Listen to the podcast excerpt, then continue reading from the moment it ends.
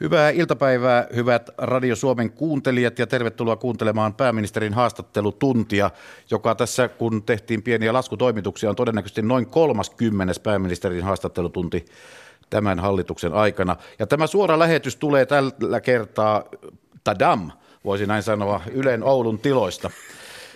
Ja tällä mennään sitten seuraavan tunnin ajan, puhutaan ajankohtaisia pääministerin työhön liittyviä asioita. Hyvää iltapäivää, pääministeri Juha Sipilä. Hyvää iltapäivää ja hyvää laskea sunnuntai.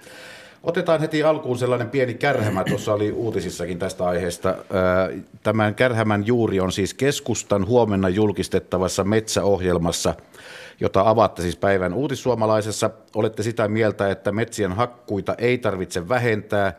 Ja vielä sanotte niin, että punavihreä puoli kieltäisi metsien käytön kokonaan ja sitä kautta työpaikat. No, tästä sitten vihreiden kansanedustaja Ville Niinistö on suuttunut ja twiittasi, että te valehtelette, syytti teitä valehtelusta. Mitä vastaatte Niinistölle? No kyllä se, että vihreiden kansanedustajaehdokkaista 95% tuon tutkimuksen, mikä tuossa jutussa minun kommentoitavaksi annettiin, niin pitää tai on sitä mieltä, että metsien hakkuita, metsien käyttöä, puun käyttöä pitää heti vähentää nykyisestään. Ja kyllä minusta oikeutettua on kysyä tässä ja nyt, että mistä vihreät ja vasemmisto sulkisivat tehtaan, koska sitähän se käytännössä tarkoittaa. Joko me vähennetään puurakentamista tai sitten biotuotetehtaita, ja siitähän tässä on kysymys, jos me vähennetään nykyisestä puun käyttöä. Luken ja Syken ja VTT:n yhteisessä tutkimuksessa kestävä puunkäytön taso Suomessa, hakkuiden taso Suomessa on 80 miljoonaa kuutiota, ja tätä kyllä puolustan edelleenkin. Ja se mahdollistaa puunkäytön lisäämisen ja myöskin osaltaan koko Suomen tasapainoisen kehittämisen. Että kyllä minusta nyt pitää vihreiden ja myöskin vasemmiston vastata siihen, että mistä näitä tehtaita aletaan sulkea. Kyselijöinä täällä Oulun toimituksessa ovat Yle Uutisten politiikan toimituksen päällikkö Paula Pokkinen, Lapin Kansan vastaava päätoimittaja Antti Kokkonen ja Talouselämä-lehden politiikan toimittaja Matti Virtanen. Ja puheenjohtajana Petri Kejonen, oikein hyvää iltapäivää ja lähdetään menemään. Ja tästä aiheesta vielä Matti Virtanen. Joo, sanoitte tuossa uutissuomalaisen jutussa, että punavihreät haluaisivat lopettaa hakkuut kokonaan, mutta sehän on ihan väärä väite, koska he haluaisivat vähentää niitä ilmeisesti radikaalisti, mutta se ei tarkoita, että he haluaisivat lopettaa tätä kokonaan. Ja Ville Niinistö nimenomaan tarttui tähän. Miksi valitsitte tällä provokatiivisen sanavalinnan? Niin siis sanoin sen, että tämän tutkimuksen mukaan 95% vihreiden kansanedustajaehdokkaista haluaisi vähentää nykyisestä. Ja kyllä tuolla eduskunnan kyselytunnilla myöskin on kysytty sitä hallitukselta, että jos hakkuut lopetettaisiin kokonaan, niin silloin ilmastonmuutokseen ja hiilinieluja pystyttäisiin kasvattamaan, mutta kyllä puolustan vahvasti tätä suomalaista kestävää metsänhoitotapaa ja myöskin sitä, että se on keskeisessä roolissa sitä, että koko Suomen voimavaroja hyödynnetään ja myöskin se talous- ja työllisyyskehitys koko Suomessa voi kehittyä. Paula Pokkinen. Ville Niinistö tosiaan käyttää sanaa valehtelu. Se on aika kovaa kieltä. Kertooko se siitä, että vaalit ovat lähellä? Tuollaisia sanojahan ei eduskunnassa yleensä hyväksytä. Joo, kyllä se kertoo siitä, että minusta olisi nyt vaan hyvä, että vihreät ja myöskin SDP, jonka linja on ollut tässä hyvin epäselvä, niin kertoisivat selvästi sen, että mistä näitä tehtaita suljettaisiin, koska puun käyttöä aiotaan vähentää. Sehän ei, jos suomalainen metsäteollisuus säilyisi samana ja toisi puuta Venäjältä, niin sehän ei ilmastonmuutokseen auta yhtään. Että meillä on yhteinen ilmakehä ja tämä suomalainen kestävä metsänhoito. Meillähän on myöskin laskelmia, jolla tämä sama Luken, Syken ja VTT:n tutkimus osoittaa, että Suomi voi olla hiilineutraali jo 2030-luvun aikana, joka on todella hyvä tieto. Ja muutaman 10 vuoden kuluessa Suomen metsien kasvu voidaan hyvällä metsänhoidolla nostaa tuonne 150 miljoonaan kuutioon vuodessa, kun se nyt on 107. Antti Kokkonen. Kun te nostatte näin kärjekkäästi tämän punavihreän opposition metsänäkemykset esiin, niin minkälainen viesti siitä lähtee esimerkiksi ulkomaisille investoijille? Tuolla meillä Lapissa on sekä Kemijärvellä että Kemissä kiinalaiseen rahoitukseen tähtääviä hankkeita, niin eikö se vahingoita sitten sitä heidän kiinnostusta tulla Suomeen, että sitä lähdetään näin niin kuin sanottaisiko liioittelemallakin ja kärjistämällä keskustelemaan tätä Suomen metsien käyttöä? Tämä pitäisi olla rohkaisu myöskin ulkomaalaisille investoreille investoida Suomeen, koska Suomi lähtee siitä, että puun käyttöä voidaan kestävästi hieman nykyisestä lisätä tuonne 80 miljoonaan kuutioon asti. Ja nyt sitten äänestäjien pitää seuraavissa vaaleissa sitten päättää se, että halutaanko nämä tehtaat sulkea tai tehtaita sulkea vai ei. Gallupkärjessä on kuitenkin puolue, jota te syytätte jopa hakkuiden epämääräistä linjasta ja jopa niin kuin rajusta hakkuiden vähentämisestä. Minkälainen viesti siitä lähtee maailmalle? No siitä lähtee täsmälleen se epäselvä viesti, mikä SDP:llä tässä asiassa on. Että SDP:nkin pitäisi sanoa selkeästi sen, että hyväksyvätkö he tämän tutkijoiden 80 miljoonan kuution kestävän linjan, joka tarkoittaa sitä, että nykyisestä voidaan lisätä jonkun verran. Ja nämä suunnitteilla olevat biotuotetehtaat voidaan toteuttaa. Ja samoin sitten kun me ollaan puhuttu aika yksimieliseen sävyyn mielestäni puurakentamisen lisäämisestä Suomessa, niin se kyllä edellyttää sitä, että sitä puuta on sitten mistä käyttää. Ja suomalaista. Matti Virtanen. Mä palaisin vielä tähän teidän sanavalintaanne, kun te väititte, että punavihreät haluavat lopettaa metsätalouden tai hakkuut kokonaan, niin valitsitteko te nämä sanat ihan tahallaan provosoidaksenne Ville Niinistön kolostaan ja saisitte aikaan taas vähän tämmöistä lämmintä keskustelua? No kyllä tämä on hyvä, että tästä asiasta keskustellaan, koska tässä ajetaan kaksilla rattailla sillä tavalla, että toisaalta sanotaan, että puurakentamista pitäisi lisätä ja tämmöistä kestävää puun käyttöä pitäisi lisätä, mutta saman aikaan sanotaan, että metsän hakkuita pitäisi vähentää. Ja sehän tarkoittaa sitä, että sitä pitäisi tuoda muualta sitä puuta tänne Suomeen, että se toteutuu. Ja kyllä tuolla eduskunnan kyselytunnilla kysytään myöskin sitä, että pitäisikö nuo hakkuut lopettaa kokonaan. Ja se oli vihreiden kansanedustaja, joka näin kysyi. Paula Pokkinen.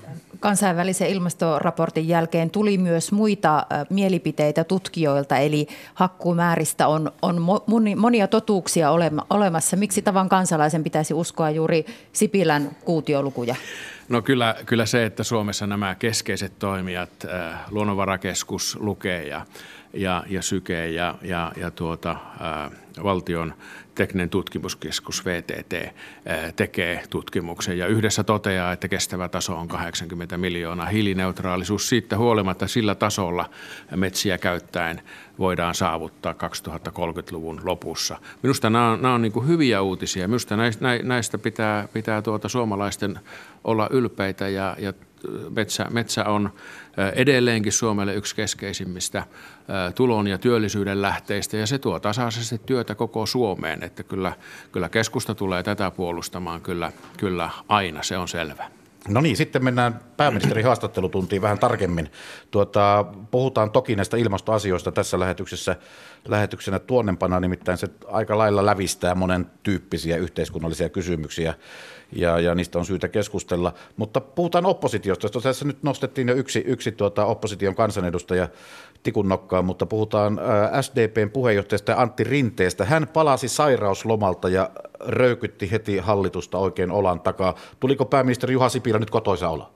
Tuli hyvin kotoisa olo. Tätä se on ollut koko kauden, että SDP on vastustanut kaikkia niitä uudistuksia, mitä on työllisyyden parantamiseksi tehty. Ja kyllä nämä puheet nyt näyttää kertovan, että sama linja kuin viime kaudella tulee jatkumaan. Eli menoja kasvatetaan, velka kasvaa ja verot tulevat kasvamaan ja yrittäjät saavat olla epävarmuudessa siitä, että kiristyykö verotus ja uskaltaako Suomeen vielä investoida vai ei. Mutta näihin puheisiin pitää nyt sitten myöskin Rinteen vastata nyt, kun on työkunnossa. Otetaan tästä kierros, Matti Virtanen. Joo, viime viikolla julkaistiin Uuden Suomen ja Iltalehden kysely, joka oli suunnattu demariaktiiveille, 200 vastaajaa.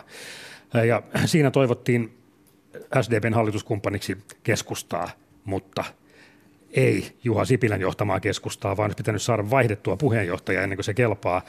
Miten kommentoitte nyt tämän punamulta-yhteistyön mahdollisuuksia tämän jälkeen? No mistä asti SDP valitsee keskustan puheenjohtajan? Ei keskustakaan valitse SDPn puheenjohtajaa ja siitä olemme pitäneet erittäin tarkasti kiinni. Kyllä nämä viestit, mitä SDPstä tulee nyt on hyvin ylimielisiä ja lähtee siitä, että kukaan ei kelpaa heille kumppaniksi.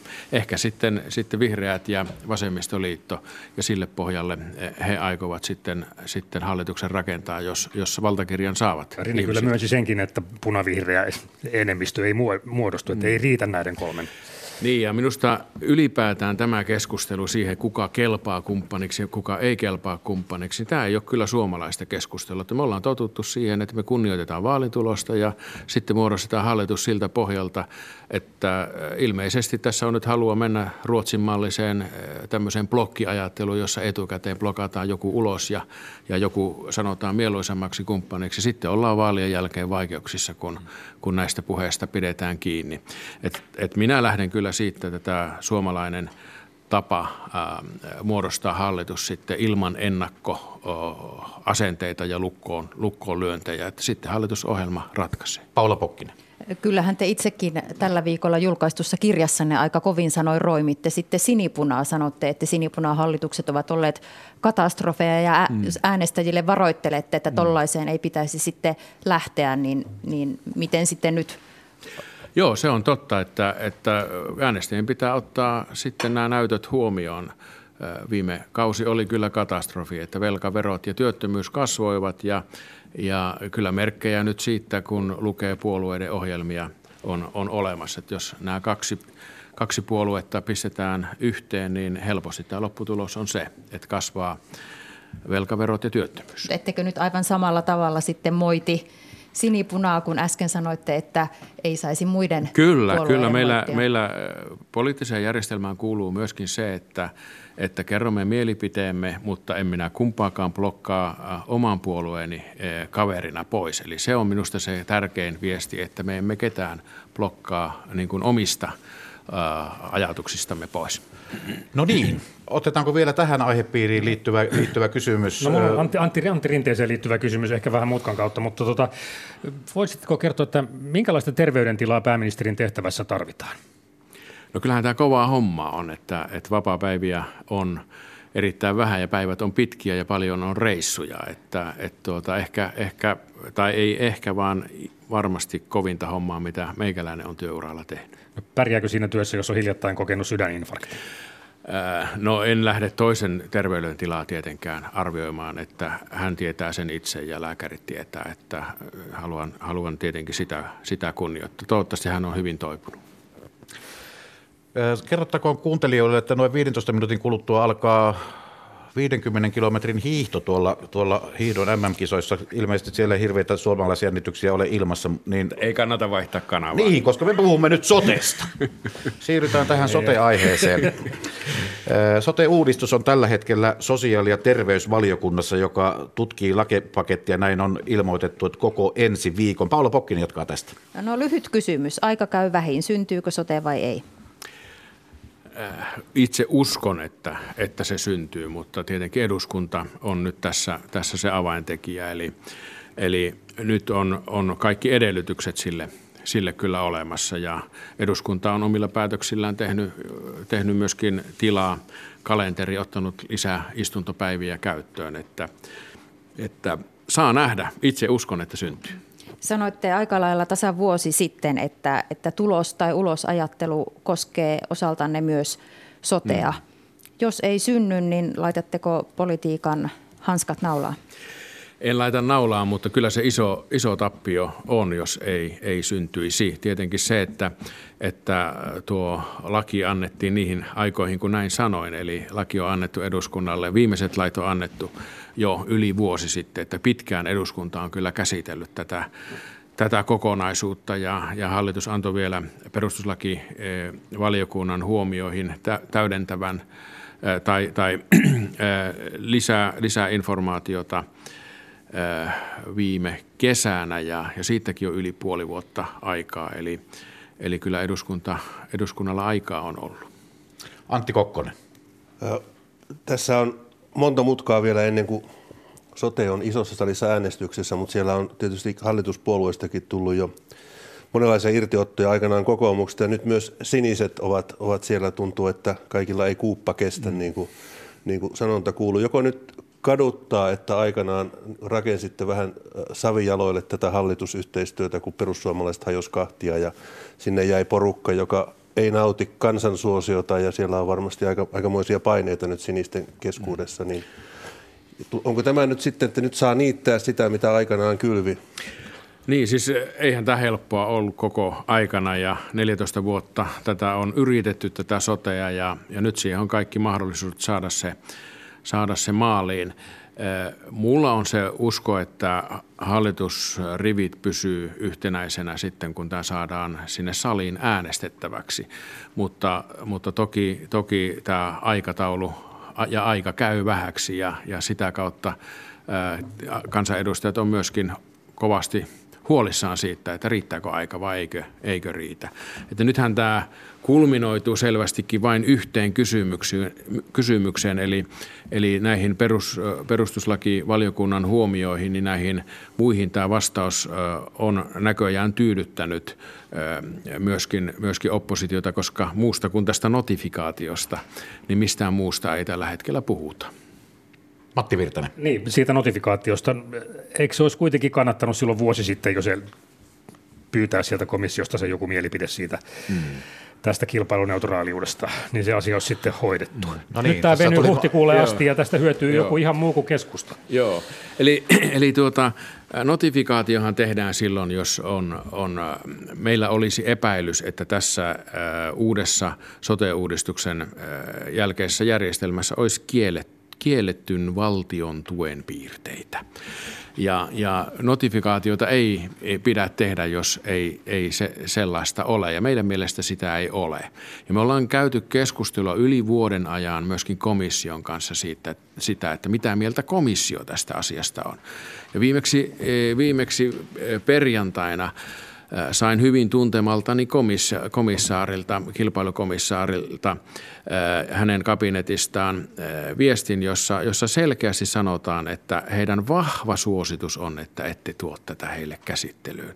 Ja samaan aikaan komissiosta tulee tieto, että sote pitää ehdottomasti saada maaliin. Eli komissio on koko ajan sanonut meille, että he eivät halua tätä käsittelyyn. Tämä on kansallisessa päätöksenteossa, mutta nyt kun perustuslakivaliokunta on linjannut, että oikeusvarmuutta pitää saada lisää siitä, että onko komissio sitä mieltä, että tässä ei olisi kiellettyä valtiontuki. Jos mä vielä yritän kansanomaisesti selittää, että mitä tämä niin kuin tarkoittaa käytännössä, niin se tarkoittaa sitä tilannetta, että kun meillä on jatkossa maakuntien liikelaitos järjestämässä perusterveydenhuollon palveluita, ja sitten siinä rinnalla on yksityinen vaihtoehto.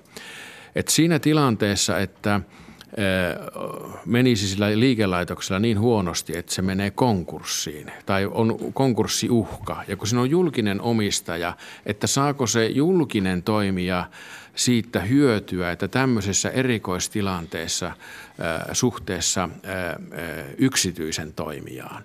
Ja minun mielestä tämä on aika niin kuin teoreettinen tilanne, että tämmöinen tilanne syntyy, että julkinen toimija saa etua siitä, että se ei käytännössä voi mennä konkurssiin yksityiseen nähden. Ja tässä on, niin kuin, tämä on raakasti yksinkertaistettua nyt, mitä kerron, mutta tässä sitten olisi se mahdollinen kielletty valtion tuki tai semmoinen spekulaatio olemassa. Ja kilpailukomissaari on ilmoittanut, että tätä ei tarvitse notifioida.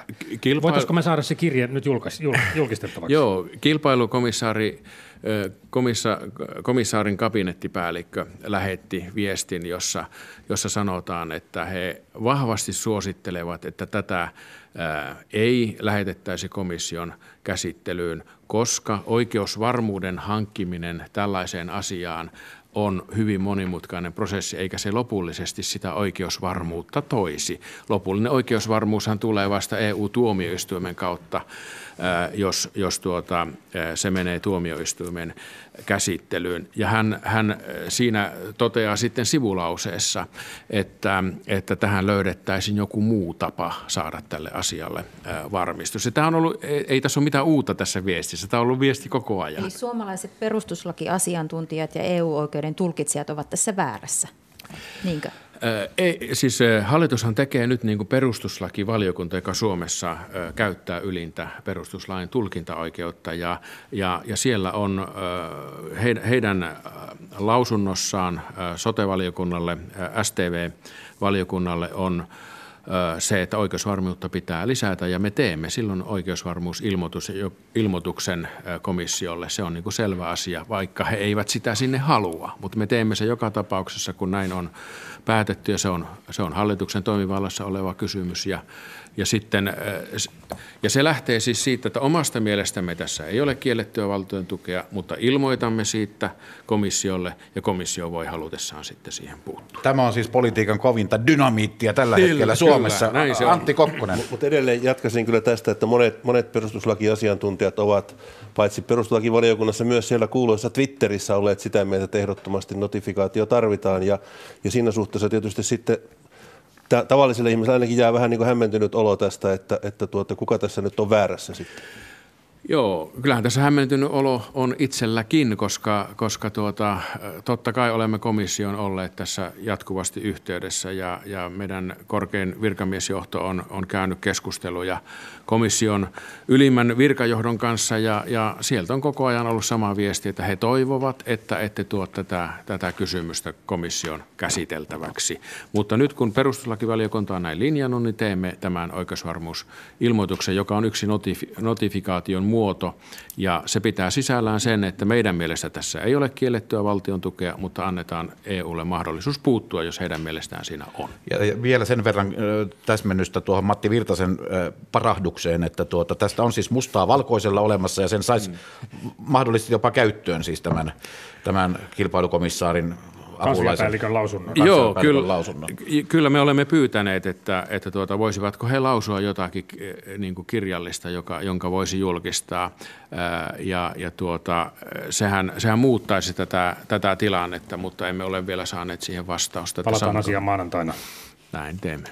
Hyvä. Vaihdetaan sitten aiheeseen, josta näillä pääministerin haastattelutunneilla ei ole juuri puhuttu, mutta joka on ainakin kaupunki- ja kuntapäättäjien jatkuva kestoaihe, eli se on tämä kaupunkiseutujen elinvoimaisuus ja aluepolitiikastakin puhutaan. Tähän kipinä antaa hiljan julkistettu selvitys, jonka on tehnyt aluekehittämisen konsulttitoimisto MDI, Kuntarahoituksen, Hypoteekkiyhdistyksen, Kiinteistöalan yhteistyöjärjestön ja ympäristöministeriön tilauksesta. Tässä selvityksessä tähtäin oli reilun 20 vuoden päässä. Antti Kokkonen on vähän tutkaillut tuota selvitystä, että mitä se kertoo tästä maasta ja tämän maan kehityksestä. Niin, tulosten mukaanhan näyttää siltä, että tämä väestön keskittyminen keskuksiin vain kiihtyy Suomessa ja nyt vaikka ollaan täällä dynaamisessa Oulussa, niin Oulukin kuuluu jo niihin niin kuin syrjäytymisvaarassa oleviin ja ei kasvaviin alueisiin, että väestö keskittyy Helsinkiin, Tampereelle ja Turkuun. Miltä tuntuu, että keskustalaisen pääministerin aikana tämmöinen kehitys vauhdittuu? Keskusta on yleensä ollut kuitenkin puolustamassa alueiden hyvinvointia ja elämisen mahdollisuuksia. Kyllä tuolla meillä Lapissakin aika suuria huolia on, vaikka nyt hyvin meneekin matkailuansiosta vähän aikaa. Niin.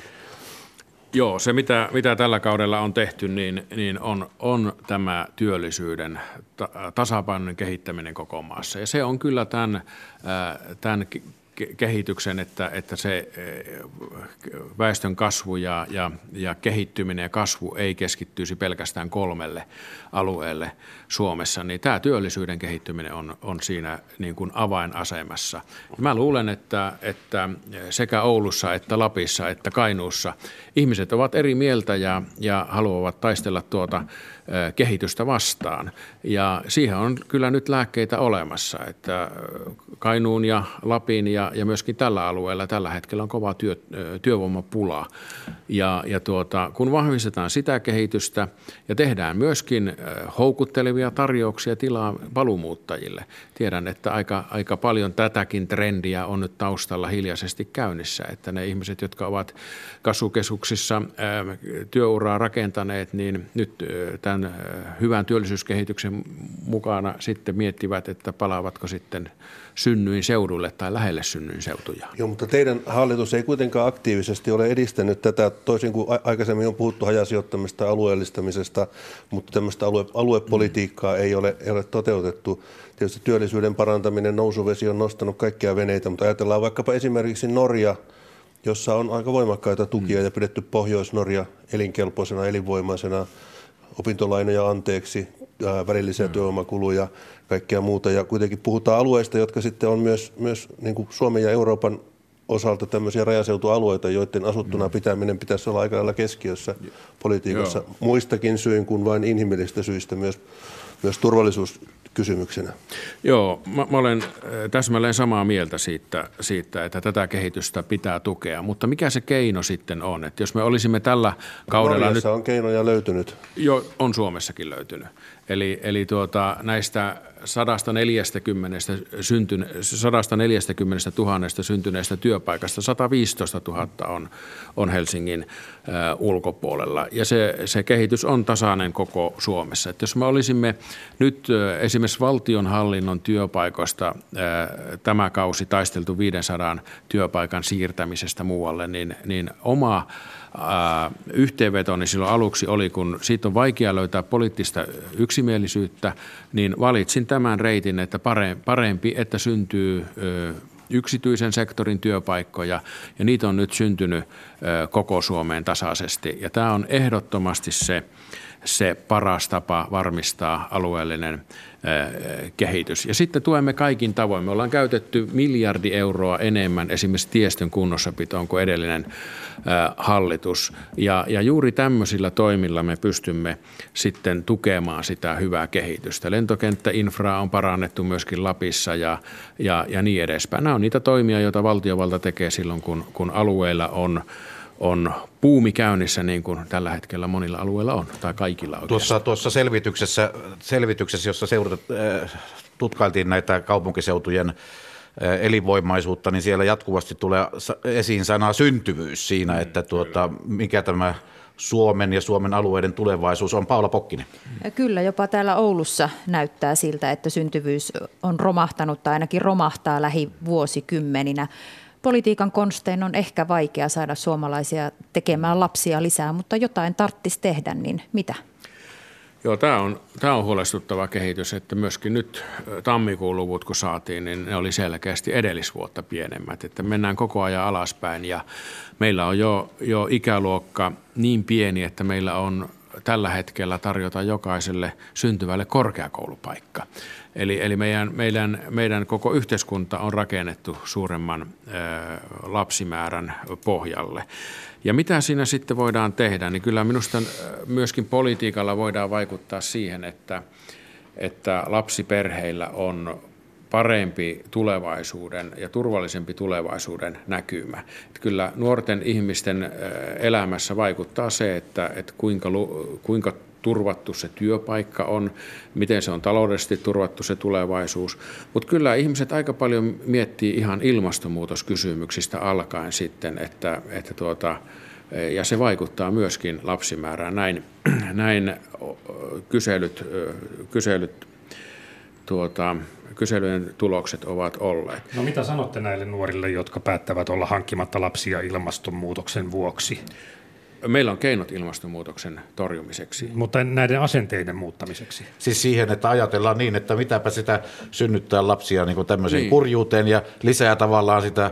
Joo. Omaa hiilijalanjälkeään siinä sanotaan, samalla. Että tässä keskustelussa, niin kuin tämä metsäkeskustelu ja autokeskustelu osoittaa, niin meillä on tämmöinen syyllistävä keskustelun sävy tällä hetkellä ja ahdistava keskustelun sävy. Meillä on ihan selkeät nuotit olemassa siihen, että miten me pystytään ilmastonmuutokseen tai paremminkin ilmaston lämpenemiseen vaikuttamaan. Ja 8 eduskuntapuoluetta teki viime joulun alla yhteiset nuotit siihen, ja sitä on viety nyt sitten ministeri Kimmo Tiilikaisen johdolla tuonne Pohjoismaiden tasolle ja sitä kautta EU-tasolle. Ja itse kun tapaan EU-kollegoita, niin tämä on aina tämä Suomen lista esillä siinä. Eli päästöjä pitää vähentää edelleenkin, ja siihen meillä on keinot olemassa. Autoilua voidaan jatkaa, mutta pistetään biokaasua ja bio polttoaineita tankkiin. Sitten hiilinieluja pitää kasvattaa. Meillä on siinä juuri kerroin, miten Suomen metsät saadaan kasvamaan 150 miljoonaa kuutiota vuodessa.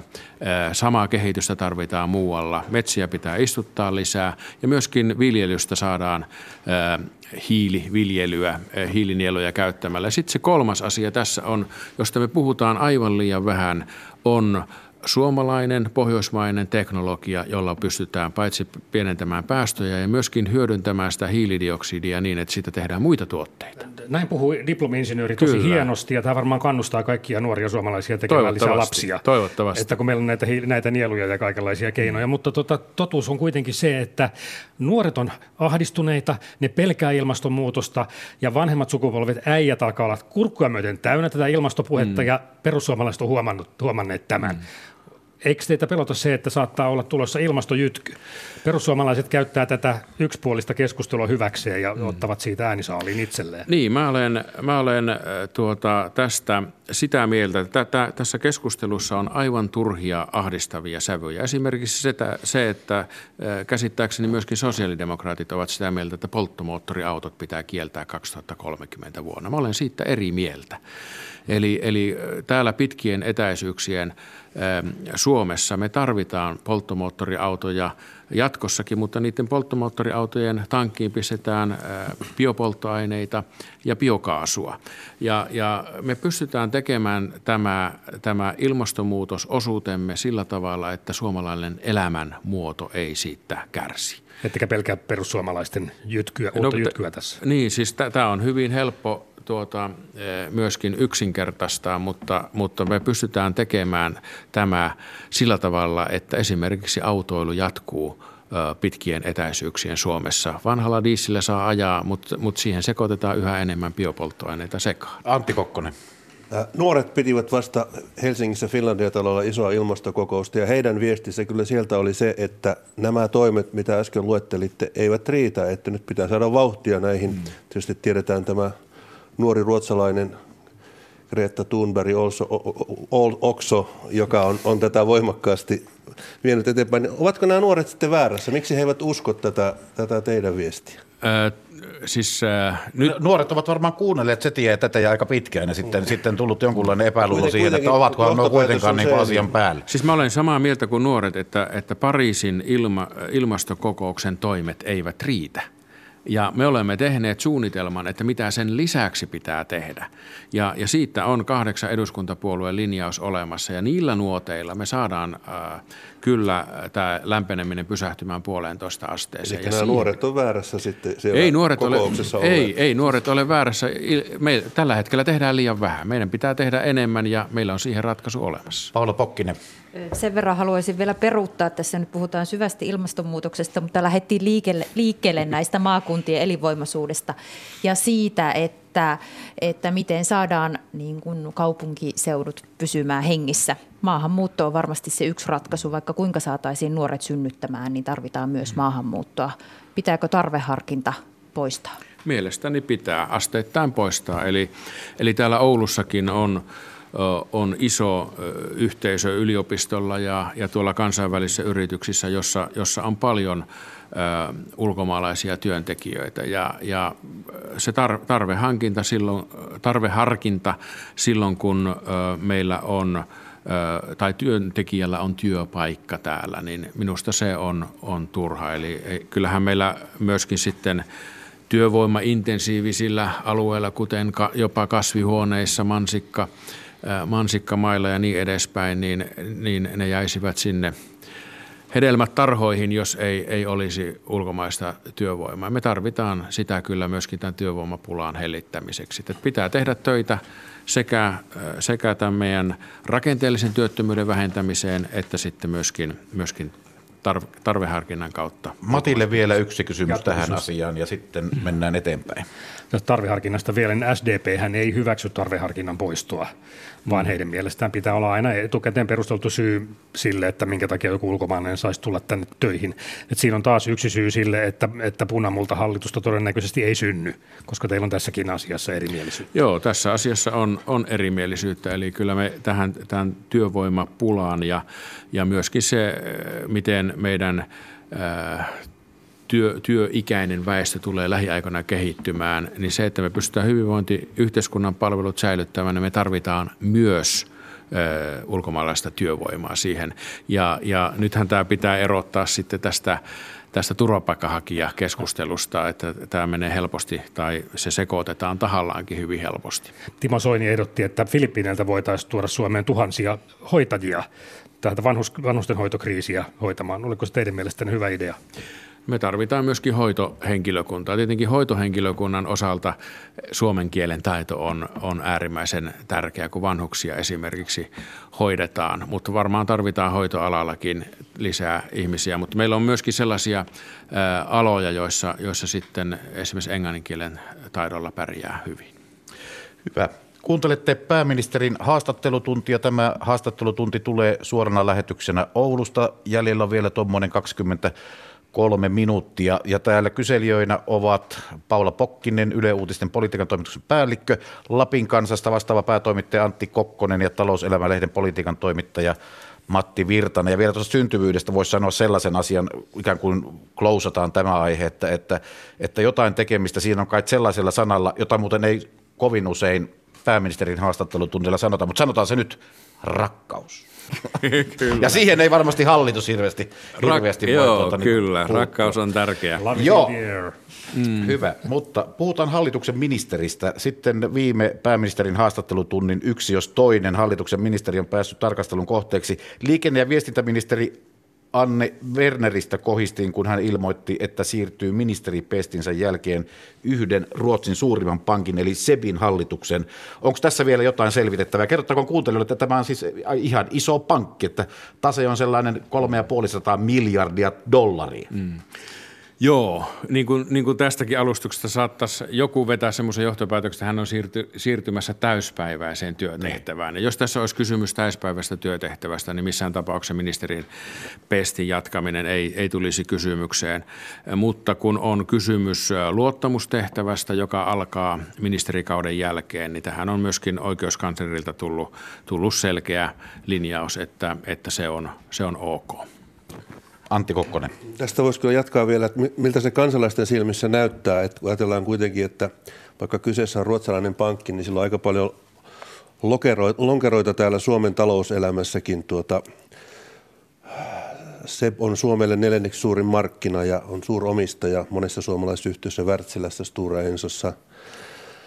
Wallenbergit on siellä taustalla ja tämä tietysti, että se on juridisesti selvitetty, on yksi puoli, mutta mikä on se moraalinen puoli, että miltä se näyttää, että yleensä nämä esteellisyysasiat, vaikka hän siirtyy hallitukseen, niin hallituksen tehtävä nimenomaan yrityksessä on vahtia vain ja ainoastaan osakkeenomistajien etua siellä ja onko siinä sitten jotenkin niin kuin ristiriitaa sen kanssa, että vaikka hän ei vielä juridisesti siellä istu, niin hän on henkisesti jo sitoutunut sinne. Että miltä se näyttää, ja monen mielestä se näyttää aika huonolta. Niin siihen että niin kuin sellaisten toimialojen, kuten esimerkiksi rahoitusmarkkinoiden päätöksentekoon, Berner ei enää osallistu. Tässä on yksi päätös esimerkiksi ollut jo, jonka käsittelyssä hän on itsensä jäävännyt. Se on selvä asia, että siinä toimitaan kaikkien kohdalla sitten samalla tavalla, että jos tällainen luottamustehtävä on alkamassa joskus tulevaisuudessa ja siitä tieto on, niin silloin päätöksenteosta jäävät. No miten esimerkiksi Suomen rata, joka vaatii aika paljon ulkopuolista rahoitusta, yksityistä rahoitusta, mitä hän on ollut valmistelemassa, nämä ratahankkeet Turku-Tampere? Niin ratahankkeissa niin se ulkopuolinen rahoitus, mistä nyt puhutaan, niin se on ihan suomalaisten käsissä. Eli siinä ei keskustella Suomen ulkopuolelle tulevasta rahasta ollenkaan. Paula Pokkinen. Julkisuudesta sai sen käsityksen, että tämä ehdokkuus tuli aika yllätyksenä teillekin. Toisaalta tiedetään, että yleensä tällaisiin tehtäviin pitää tehdä aika perusteelliset selvitykset finanssivalvonnan kautta sekä siellä tulomaassa että lähtijämaassa.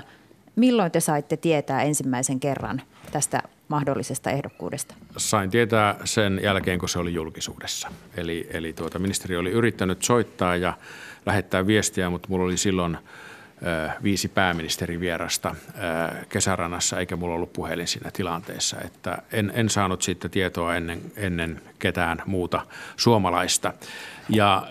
Mutta jos olisin saanut tiedon siitä aikaisemmin, niin oma viestini olisi ollut se, että tämä ei voi olla ministeripestin kanssa yhtä aikaa, vaan ministeripestin jälkeen, ja että pyytäisin ministeriä keskustelemaan oikeuskanslerin kanssa, minkä hän oli jo tehnyt ennen kuin sitten olin häneen yhteydessä. Se tuli myöskin hänelle itselle sillä tavalla yllätyksenä, että hän oli kyllä suostumuksen antanut, mutta hän oletti, että hän ei tule valituksi tähän tehtävään. Sen takia ei ollut ottanut sitä aikaisemmin minun kanssa esille. No, ministeri Berner on toiminut aika itsenäisesti monissa hankkeissa tämän hallituskauden aikana. Nauttiiko hän teiltä jonkinlaista erityissuojelua verrattuna muihin? Ei, kyllä kaikki ministerit ovat tehneet hyvää työtä ja kaikkien ministereiden takana olen myöskin toisten puolueiden, että kyllä mä olen tässä ollut puolustamassa milloin Lennetä Toivekkaa, milloin Alexander Stubbia, milloin Timo Soinia, että se kuuluu pääministerin tehtäviin. Antti Kokkonen. Pakko on kuitenkin kysyä sitä, että ymmärtääkseni ministeri Berner ei ole nauttinut keskustaväen vankkumatonta suosiota, ja tässä olisi ollut nyt aika kätevä tapa päästä hänestä vaalien alla eroon, niin miksi ette tarttuneet tähän oljenkorteen? No kyllä siinä täytyy aina olla joku syy sitten, miksi ministeri vaihdetaan. Että jos hän olisi vaikka tammikuussa kysynyt tätä, niin ohjeeni olisi ollut se, että ei voi olla ministeripestin kanssa yhtä aikaa, ei voi olla täyspäiväinen toimi ja että oikeuskanslerilta täytyy kysyä ja näin kaikki on toimittu ja silloin mennään sen mukaan. Teiltä tuli tällä viikolla ulos kirja, josta odotettiin monenlaista selvitystä. Se oli kuitenkin aika lailla sellainen eteenpäin katsova pamflettikirja, mutta maalatte siinä myös lukijoille kuvan, että kuinka turmiollista olisi Suomelle, jos tähän maahan syntyisi sinipunahallitus. Tästä jo tuossa alkupuolella vähän avauduitte. Miten te pääministerin paikalta näin mietitte, että se sinipunahallitus on tämän maan kaikkein kovin kauhistus? No sinipunahallituksen jälkeen aloitin tämän urakan ja kyllä lähtö sinipunan johdolla edellinen kausi tehtiin ja edellisen kauden jäljeltä tuli 100 000 työtöntä lisää, valtava velkamäärä ja emme päässeet tuohon maailmantalouden imuun, missä toiset maat, naapurimaat jo ovat ja verotus kiristyi ja kyllä siltä pohjalta on jouduttu tekemään sitten vaikeita päätöksiä. Toivoisin, että samaan tilanteeseen ei Suomessa enää jouduttaisi. Eli tehtäisiin sellaista kestävää politiikkaa, missä talous on tasapainossa, työllisyys kehittyy ja myöskin tulevaisuuteen investoidaan. Paula Pokkinen. Kirjastanne siteraan pienen pätkän. Kirjoitatte siellä, että olen yrittänyt omalla toiminnalla muuttaa politiikan toimintatapoja. Suomalaiset ovat kyllästyneitä jatkuvaan riitelyyn ja ohipuhumiseen. Sitten jos katsoo tätä kuluneen viikon meininkiä vaikka tuolla sote-käytävillä, niin puhemies antoi moitteet sosiaali- ja terveysvaliokunnan varapuheenjohtajalle, teidän puolueenne Hanna-Kaisa Heikkiselle, esimerkiksi tällä viikolla siitä, että eduskunnan työtapoja on rikottu. Mitä mieltä olette tämmöisestä toiminnasta? Niin, puhun nyt itsestäni ja siitä, että lähinnä tarkoitan tuolla sitä, että meidän pitää saada aikaan politiikassa, että meitä pitäisi myös mitata sillä aikaansaamisella ja että me puhumme kunnioittain toisista ihmisistä, vaikka asioista olisimme eri mieltä. Se, että mitä tuolla valiokunnissa tapahtuu, niin sitä en tiedä eikä ole korrektiakaan, että pääministerinä lähden valiokuntien työskentelyä tai eduskunnan työskentelyä millään tavalla arvioimaan, että myöskin itse ja hallituksen pitää nauttia eduskunnan luottamusta eikä päinvastoin, että ehkä sitten niiden arvioiden paikka on joskus jälkikäteen. Matti Virtanen. Kysynpä kuitenkin vielä tästä asiasta, että oletteko keskustellut edustaja Hanna-Kaisa Heikkisen kanssa kahden kesken tai jossakin pienemmässä keskustalaisten porukassa siitä, millä tavalla sote-uudistus viedään läpi valiokunnassa? Se on eduskuntaryhmän puheenjohtajan tehtävä, niin kuin puhutaan keskustasta. Eli eduskunnassa viedään asioita eteenpäin ja hallituksen, ministereiden ja pääministerin tehtävä on kaikin tavoin sitten tukea sitä.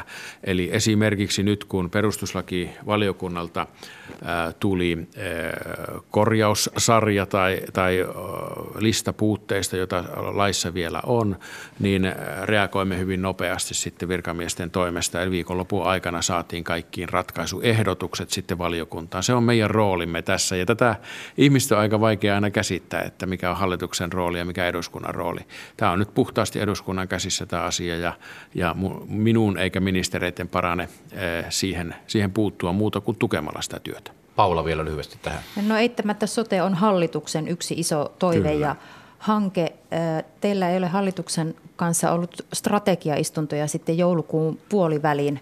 Tämä on hyvin strateginen kysymys tämä sote. Miksi ei ole ollut? Ovatko välit hallituksessa heikentyneet? Ei, vaan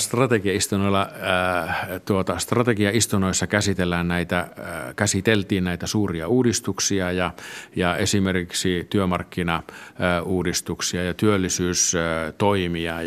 Ja hallitus ei voi enää jättää eduskunnalle yhtään hallituksen esitystä. Eli siltä osin työmme on nyt tehty. Ja mitä tulee sote-uudistukseen, niin toki tämä niin sanottu reformiministeriryhmä, jonka työtä sitten tämä on käsitellyt näitä perustuslakivaliokunnan muutoksia. Että koko hallituksena niitä ei ole tarve enää käsitellä. Sanotte muuten tuossa kirjassanne, että nämä EU-tehtävät, eli siirrytään nyt vähän tämmöisille kansainvälisille vesille. EU-tehtävät ja toisen maiden EU-johtajien tapaamiset ovat olleet pääministerin työn suola. Vaikka tässä nyt ei vielä mitään testamenttia tehdäkään, niin miksi nimenomaan noiden toisten eurooppalaisten johtajien tapaaminen on ollut teille niin tärkeää ja mieluista? Se on ollut mieluinen osa tätä tehtävää ja keskustella esimerkiksi sosiaali- ja terveydenhuollon uudistuksesta, maahanmuuttokysymyksistä, työllisyydestä, talouskasvusta, erilaisista toimista, mitä meidän verrokkimaissa on tehty. Se on ollut erittäin mielenkiintoista ja tuonut myöskin sitten ideoita tänne kotimaan politiikkaan, että kyllä Euroopan maat ovat monet hyvin saman tapaisissa tilanteissa, kun katsotaan Ruotsia tai Tanskaa tai Viroa, Hollantia. Ja samoin sitten, kun ratkotaan näitä isoja EU-kysymyksiä, niin kyllä siellä ollaan erittäin aktiivisesti sitten haettu samanmielisiä maita ja käyty keskusteluja niiden kanssa, joiden kanssa ollaan eri mieltä, että löydetään ratkaisuja esimerkiksi tämän euroalueen jatkokehittämisestä ja niin edespäin. No ensi viikolla teette tuollaista Baltian kierrosta, tapaatte Baltian pääministereitä ja Virossa on tänään, siellä parhaillaan äänestetään parlamenttivaaleista. Paula. Joo, todellakin Virossa on oikeistopopulistinen EKRE-puolue nousemassa jopa vaankieliasemaa, ennusteet lupaa yli 17% kannatusta. Mitä pitäisi olla mieltä siitä, että naapurissa ihan jopa rasistisia kommentteja viljelevä puolue nousee noin iso asema? No katsotaan, Virossa äänestetään tänään ja katsotaan nyt mikä siellä on lopputulos, että Gallup kärjessä siellä on kaksi keskustan sisarpuoluetta, mutta se, että minkälainen hallitus pystytään muodostamaan, niin se on sitten toinen asia. Ruotsissa oli vähän samanlainen tilanne ja hallituksen muodostaminen kesti ennätyksellisen kauan Ruotsissa, että tietenkin tällainen muutos poliittisessa tasapainossa voi vaikuttaa siihen hallitusneuvottelujen pituuteen.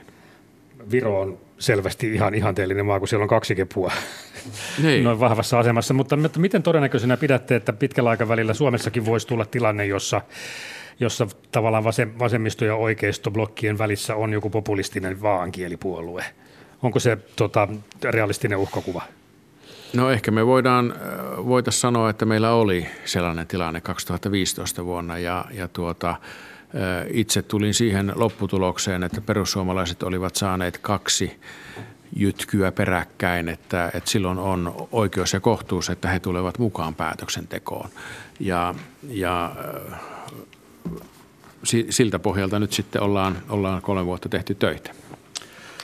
Puhutaanpa vaalihäirinnästä. Se on sellainen asia, joka on sanotaan viime vuosina noussut aika lailla puheisiin, kun käydään eri maissa erilaisia vaaleja, että kuinka näihin vaaleihin yritetään ulkopuolelta vaikuttaa. Ja varmasti saadaan muun muassa tästä Virosta hyvin mielenkiintoista dataa sitten vaalien jälkeen, joskus kun on tutkittu sitä, että yritettiinkö Viron vaalien lopputulokseen vaikuttaa jollain tavalla ja mistä tämä vaikutus kohdistui. Mutta tässä ennen pääministerin haastattelutuntia kuulimme tällaisesta asiasta, joka oli tuolla lisäbudjetissa vähän vilahtanut journalisteilta ohi. Antti Kokkonen.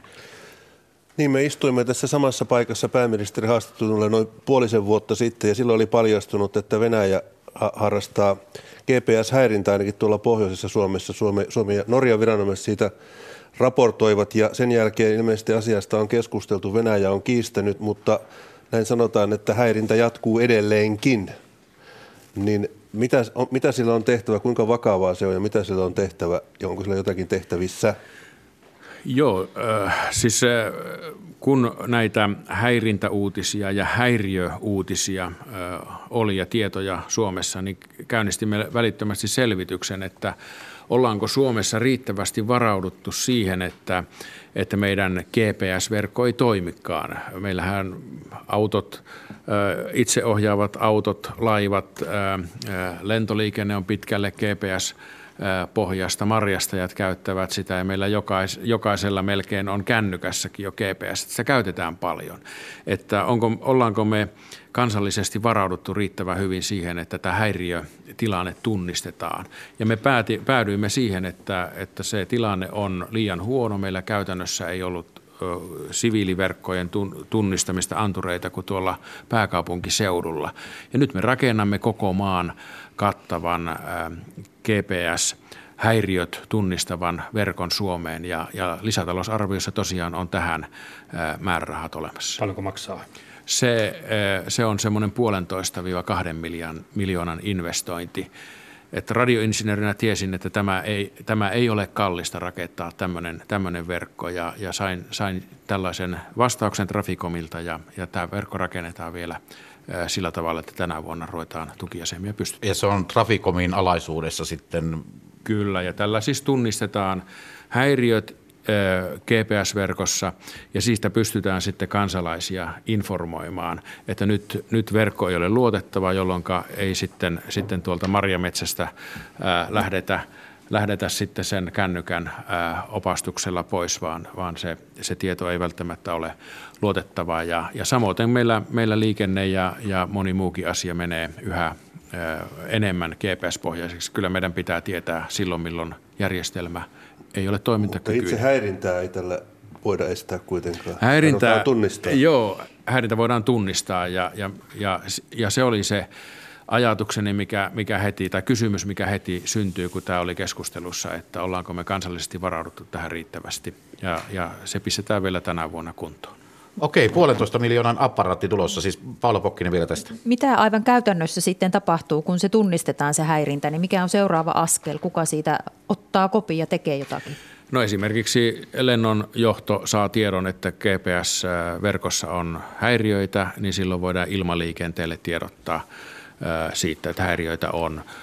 Mutta miksei meillä voisi olla sitten vaikka tekstiviesti kansalaisille siitä, että GPS-verkossa on ongelmia. Tai jos meillä on automaattisesti GPS-verkon piirissä olevia toimintoja, niin silloin se tieto pitää saada sinne. Hyvä. Meillä on 5 minuuttia tässä vielä aikaa, ja on ajateltu niin, että pohditaan tässä 5 minuuttia vielä Arktisen neuvoston puheenjohtajamaan asioita. Siis Suomi on ollut Arktisen neuvoston puheenjohtajamaana vuodesta 2017 ja tämän vuoden loppuun asti vielä. Ja tästä oli Antti Kokkosella kysymys, joka on täällä arktisella alueella Lapin kansan vastaava päätoimittaja. Kyllä joo, Suomi on puheenjohtajana, ja saavutuksia ei ole ihan hirvittävän paljon ainakaan päästy uutisoimaan, mutta muutenkin niin tuossa oli Must Read-lehdessä pitkä juttu siitä, kuinka arktinen Brysselissä nähdään, ja siellä jutun mukaan, toki nimettömiin virkamieslähteisiin nojaten, niin on ihmetelty suuresti Suomen hallituksen hiljaisuutta näissä arktisissa kysymyksissä, arktisessa politiikassa, ja Me käytettiin termiä, että Suomella on jopa hopea tarjottimella tarjottu johtajuutta, juuri tämä arktisen neuvoston puheenjohtajuuden, tuleva EU-puheenjohtajuuden, mutta Suomi on ollut varsin passiivinen tässä. Mitä te vastaatte tämmöisiin epäilyihin? No, tässä oli kysymys kokoomuspoliitikon blogista, ja jos Juncker epäilisi tätä asiaa, niin hän olisi kyllä sanonut sen suoraan minulle. Me ollaan Junckerin kanssakin keskusteltu paljon arktisista asioista. Meillä on myöskin Paavo Lipponen ollut tässä meidän asiassa lähettiläänä, ja hän on myöskin tuolla EU-puolella käynyt avustamassa EUn arktista strategian tekemistä. Meillä on keskeisinä asioina ollut musta hiili, meteorologia ja tietoliikenneasiat tällä puheenjohtajuuskaudella. Ja musta hiili on semmoinen, johon myöskin nämä USA:n ja Venäjän nykyhallinto, joka suhtautuu epäillen ilmastonmuutoksen torjunnan kysymyksiin, niin tämä on ollut semmoinen konkreettinen asia, johon he ovat tarttuneet, eli esimerkiksi öljykenttien soihduttamisen vähentäminen, niin tämä on niitä kysymyksiä. Samoin kuin meteorologia, Suomella on siinä paljon osaamista, mitä ollaan tässä asiassa tarjottu. Ja sitten tuolla Pohjoismaiden neuvoston kautta ollaan tehty tämmöinen laaja selvitys tämän arktisen harvaan asutun alueen tietoliikenteen järjestelyistä, ja Suomi on tarjonnut, myöskin Oulu on tarjonnut siihen osaamista. Mä haluaisin kysyä tästä mustasta hiilestä ja tästä soihduttamisesta, että kun suomalaiset poliitikot sanovat Putinille ja Trumpille ja näille muille isojen maiden päättäjille, että vähentäkää päästöjä, niin mitä näyttöä meillä on siitä, että he ovat oikeasti tehneet jotakin? No, siellä on myöskin paljon hiileen ja tämän, mustaa hiiltä tuottavaa energiantuotantoa tuolla pohjoisilla alueilla. Ja näissä me olemme tarjonneet suomalaista teknologiaa. Ja Putin sinne on sanonut, että joo. Kyllä. Eikä mitään tapahdu.